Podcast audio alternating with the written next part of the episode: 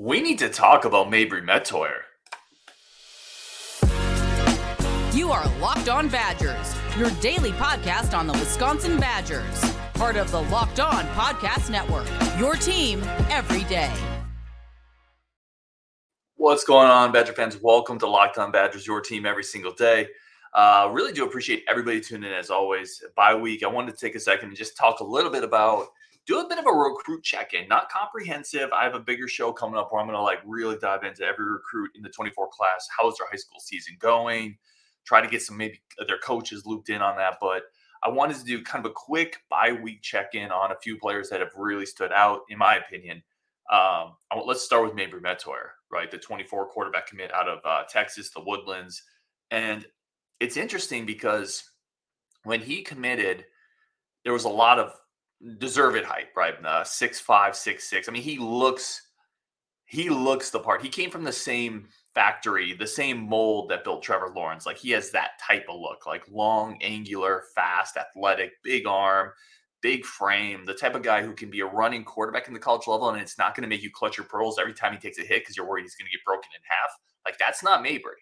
Uh, his dad, when he, his dad was on the show and talked about it, and said, you know, he'll run a cornerback over. Now he'll be smart about it, but he'll run the dude over if he has to. He has that type of physical presence on the field that looks like he is cut out of quarterback factory mold, right? Like he is, that's what you want a quarterback to look like.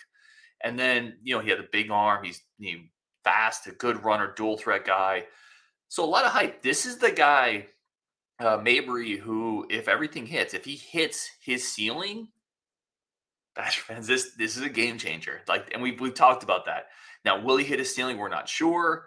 Uh, I've had several people on the show, both his dad and some recruiting experts, talk about it's about the finer points of playing quarterback with Mabrey, um, the touch on the intermediate throws, learning how to feather in passes at different levels, right? Not everything is a, a fastball, et cetera, et cetera. So there's mechanical stuff to clean up. But if he hits his ceiling, this is a game changer franchise type of talent at quarterback that Wisconsin landed.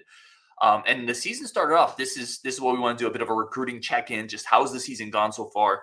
And it started off. Mabrey had two games that I had Badger fans talk to me. We talked about it on our Discord, which is uh, down below if you want to join the Discord. We talked about it on the Discord, and people said, "Yeah, I don't know. Like, you know, not great games from Mabrey. You know, is, was this was he oversold a little bit? This is where I need to insert context. So Mabrey's first two games against North Shore and Lamar. North Shore is 5 and 0 and is the number 2 according to Max Preps, the number 2 ranked team in Texas right now in 6A. They're a beast. like and then Lamar is 6 and 0 and the number 16 ranked team in Texas in 6A right now. So he opened the season against two just monster programs. Didn't turn the ball over, didn't look the greatest, but he opened against two incredibly talented high school teams. And what has he done since then? The next game uh, 20 for 28, 410 yards, six touchdowns with 105 rushing yards and one touchdown. Again, these stats are according to Max Preps. Um, then he had a, another big win. Uh, the following week after that, they won 55 to 2 against Conroe, three touchdowns, no picks. Um, he just had a homecoming game where he threw five touchdowns. Jake Kocorowski was reporting on that one, so the credit for the stats go to him on that one.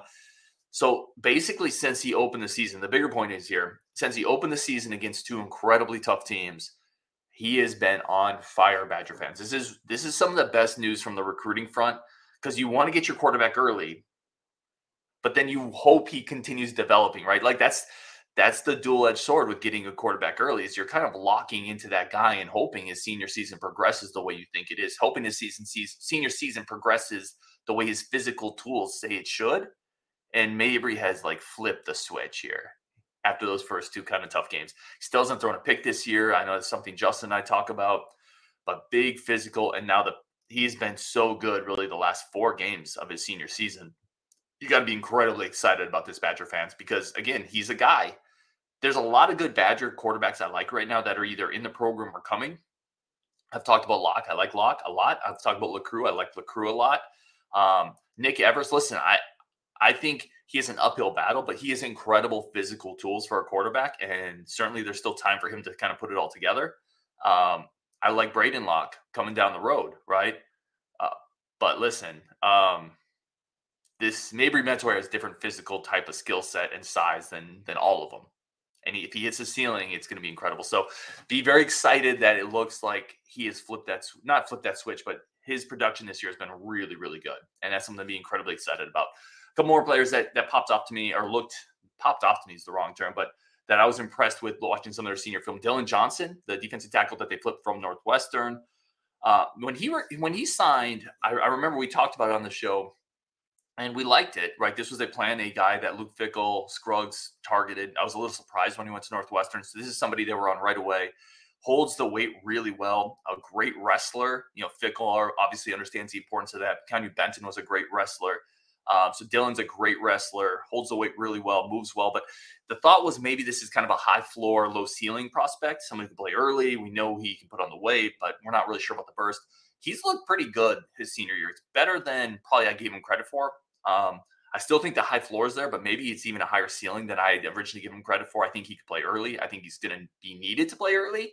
He's already carrying the weight. Um, he's got some senior film out that I think is pretty good. So Dylan Johnson is somebody I'm excited about watching more him. Um, a couple of the running backs, Darrion Dupree, star. Darrion Dupree is going to be a star in this offense. Um, you know, you you watch him some of his senior film playing for a really good Mount Carmel team, Mount Carmel, Mount Carmel team um, in Illinois. You watch some of the film and everything that we talked about when he committed, you see, right? The contact balance, the explosiveness, really hard to get down in space. I think Darrion Dupree is going to be a star, like what I've seen from him so far. Uh, Gideon Ituka, I've talked about this uh, with Ituka, and I talked to someone around the program who said, yeah, he's he's really good. He's just overshadowed by Dupree and Jones. I agree with that. Like I when he committed, I liked it because I think he brings something different. He's like a bowling ball that moves pretty well. Like he's really good. He had a 250 yard, 250ish yard game earlier this year. Gideon Ituka is a guy who, because of Jones, because of Dupree, because of the running backs in this class, gets overshadowed.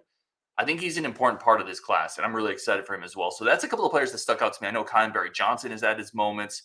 Um, I'm, I'm I'm going to do a bigger show. So if I didn't talk about somebody, don't think it's because I don't like what they've done their senior year or, or they've fallen off. I just wanted to highlight a couple players, specifically Mabrey Mettauer and the absolute tear he is on right now, and to add some context for those first two games, which were against top 15-ish high school programs in the highest level of high school football. So just keep that in the back of your mind. Whenever you see box scores, someone says, "Ah, he was 11 to 22," whatever it is in one of those first two games competition varies greatly at the high school level, right? So, yeah, I, I think maybe Mettauer is right on track and exceeding track. All right, we're going to take a quick break. We're going to come back, some of your thoughts, plus a couple stats uh, for players on the football team. Am I buying or selling that for the rest of the year? We're going to talk about that next on Locked On Badgers. But first, today's first uh, Friends of the Show is brought to you by LinkedIn. LinkedIn is America's number one source for professional talent development, marketing, and you got to put the, together the right pieces. Every hire is a high stakes wager and you need the right pieces on the football field to build your championship team. Championship team, and you need the right pieces in the office to build your championship corporate team. That's what LinkedIn is here for. Simple tools, screening processes, gets people out of there that have no business interviewing for your job and gets the right candidates with the right skills and experience quickly in the door so you can prioritize who you'd like to interview and who you'd like to hire. It's why small businesses continue to rate LinkedIn jobs number one in delivering quality hires versus leading competitors. LinkedIn jobs helps you find the qualified candidates you want to talk to faster. Post your job for free at LinkedIn.com slash locked college. That's LinkedIn.com slash locked college. Post your job for free. Terms and conditions do apply. Today's show also brought to you by FanDuel. FanDuel is uh, the official sports betting partner of the NFL, America's number one sports book. It's a great time to do it. New customers bet $5, get 200 in bonus bets guaranteed. That's free bonus bets just for betting $5. Plus, you get $100 off NFL Sunday ticket with your $5 bet from YouTube and YouTube TV. Now is the best time to join FanDuel. The app is easy to use, and you can bet on everything from spreads to player prompts and more, and futures. Visit fanduel.com slash locked on, kick off the NFL season with an offer you don't want to miss. FanDuel, the official betting partner of the NFL. All right, I want to say again, thank you to everybody tuning in. Really do appreciate it. Um, let's let's talk a few about a few stats here. Are we buying or selling this trend for the rest of the year? And the the question is kind of framed around player X has these numbers right now do I continue that trend to continue? Do I expect that con- trend to continue over the next eight games of the college football season? Right. Tanner Mordecai, two touchdowns and three picks. Am I buying or selling on that trend continuing? I'm obviously selling that because if that continues, the dude's going to end up with like eight touchdowns and 16 picks. That's not going to happen. There's been some weird ones. Quite frankly, if Sky Bell just catches two passes, he has four touchdowns and two picks, right? I mean, drops happen everywhere, but those are pretty egregious ones that uh, most college quarterbacks, their receivers make for them. So he's been so close on a couple Bryson Green ones, a CJ Williams one, those Sky Bell ones. It's going to flip around. In fact, I think as I, I think I did this on a prediction show, I expect a couple big um, Tanner Mordecai games coming up still. So I am selling that trend continuing. Uh, Braelon Allen, 7.13 yards per carry. Sell, sell, sell. I'm selling that trend listen, competition's going to get harder. He's going to have less help in the backfield.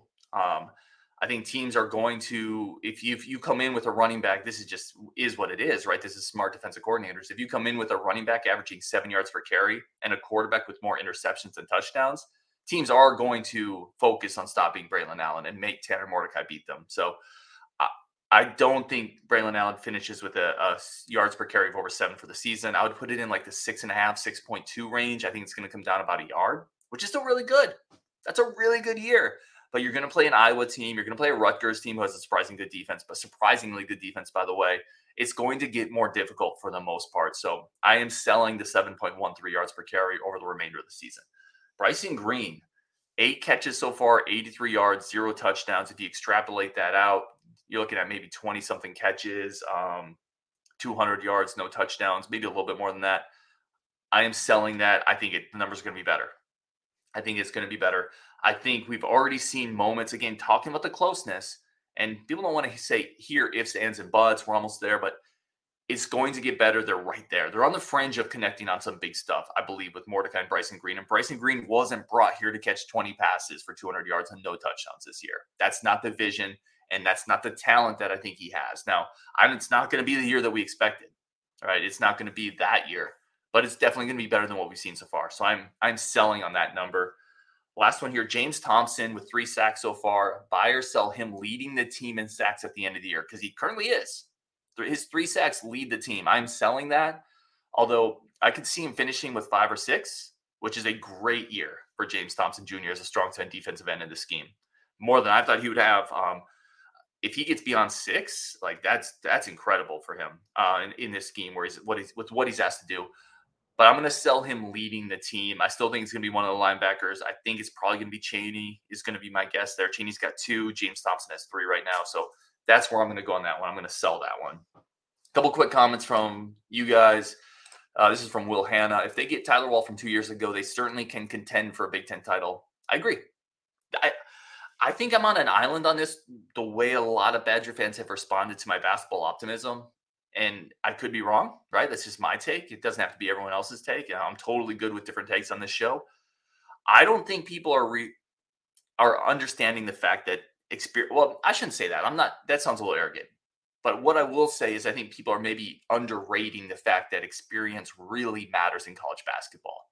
And you look at this team, and Max Klesmit again coming off the bench. He's going to have 60 career starts coming off the bench.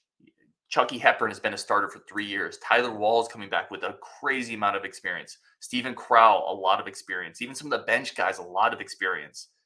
This is a really experienced team. I like the transfer of AJ Storr and I like the freshmen they're bringing in. If you get that Tyler Wahl from two years ago, they're going to be able to beat anybody on any given day in the Big Ten outside of maybe. I just don't know how they match up with with Edey. Uh, it's not a good matchup for him, but I think they can beat anybody on any given day in the Big Ten. Now, there are teams that can obviously beat Wisconsin on any given day as well, but I agree with you, Will Hanna. I think it's a good comment. This is from Ryan, uh, one of the many Ryans in the lockdown community. Appreciate you branching out and covering UW volleyball. They are a lot of fun to watch and with potential to make a championship run every year. It's worth as much attention as possible. No, thank you, Ryan. Listen, it's something I definitely want to do. It's not going to be, I want to set expectations. I have bandwidth restrictions. Um, it is not going to be an every week thing, probably, but I would like to do at least every other week some type of cumulative sports wrap up or volleyball. So expect more of that type of content. We had a women's basketball feature recently as well. I, I, definitely want to consider giving coverage to the sports that deserve it. Obviously, all of them do, but specifically like volleyball, women's hockey. Uh, certainly, those sports are incredible institutions at Wisconsin, and they deserve the coverage. I 100% agree with you on that last point, Ryan. Thomas Miller says Blackwell has to be better than Kamari. Exclamation point. Don't be surprised if Klesmit starts over Connor Essegian. Uh, that's from Thomas Miller, who has been on a lot of comments on the show. As always, Thomas, I really appreciate the perspective and insight. He always has really, really good takes and really good original thoughts. I do think Blackwell's better than going to be better than Kamari this year. So I agree with you on that one. Um, I can't see Klesmit starting over Connor Essegian. I just can't. I think that's an easy way to tick off a young star who would probably. This is not me speaking for Connor, but I think that's an easy way to lose a young star in the transfer portal. Klesmit has already transferred. Like uh, people may not want to hear this perspective on it, but you have to play this game, right? Who's more likely to transfer if Klesmit is on the bench and Connor starting, or if Connor's on the bench and Klesmit starting? Right? Klesmit's already transferred once.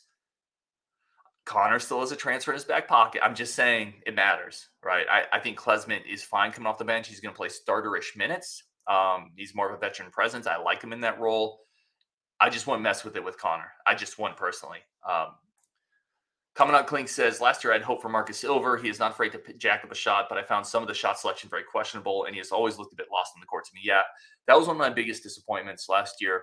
Commandant, I agree with you. I, I had high hopes for Ilver as well. I thought, I thought the athleticism, size, and shooting ability would translate better, but he would just jack up shots, and I don't like the, I like the, I, I, like the quick trigger. I, I like, I like the confidence, but it, it just felt like he didn't have a feel, and a feel is a hard thing to teach, right? He, you have to have some feel. And then defensively, I don't think I don't know where he fits. Right, I don't think he's quick enough to guard on the perimeter. I don't think he's a rim protector. I don't think he's big enough to guard on the post.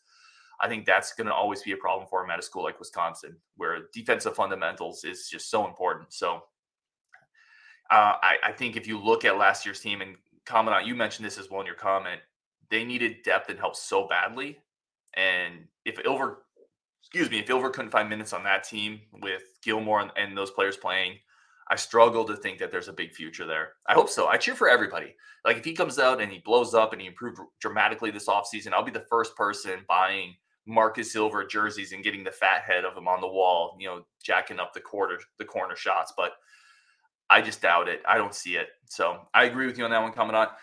For everyone else, thank you so much for tuning in. Uh, probably do a live show tonight as well. Really appreciate everybody tuning in on Wisconsin, and uh, let's go.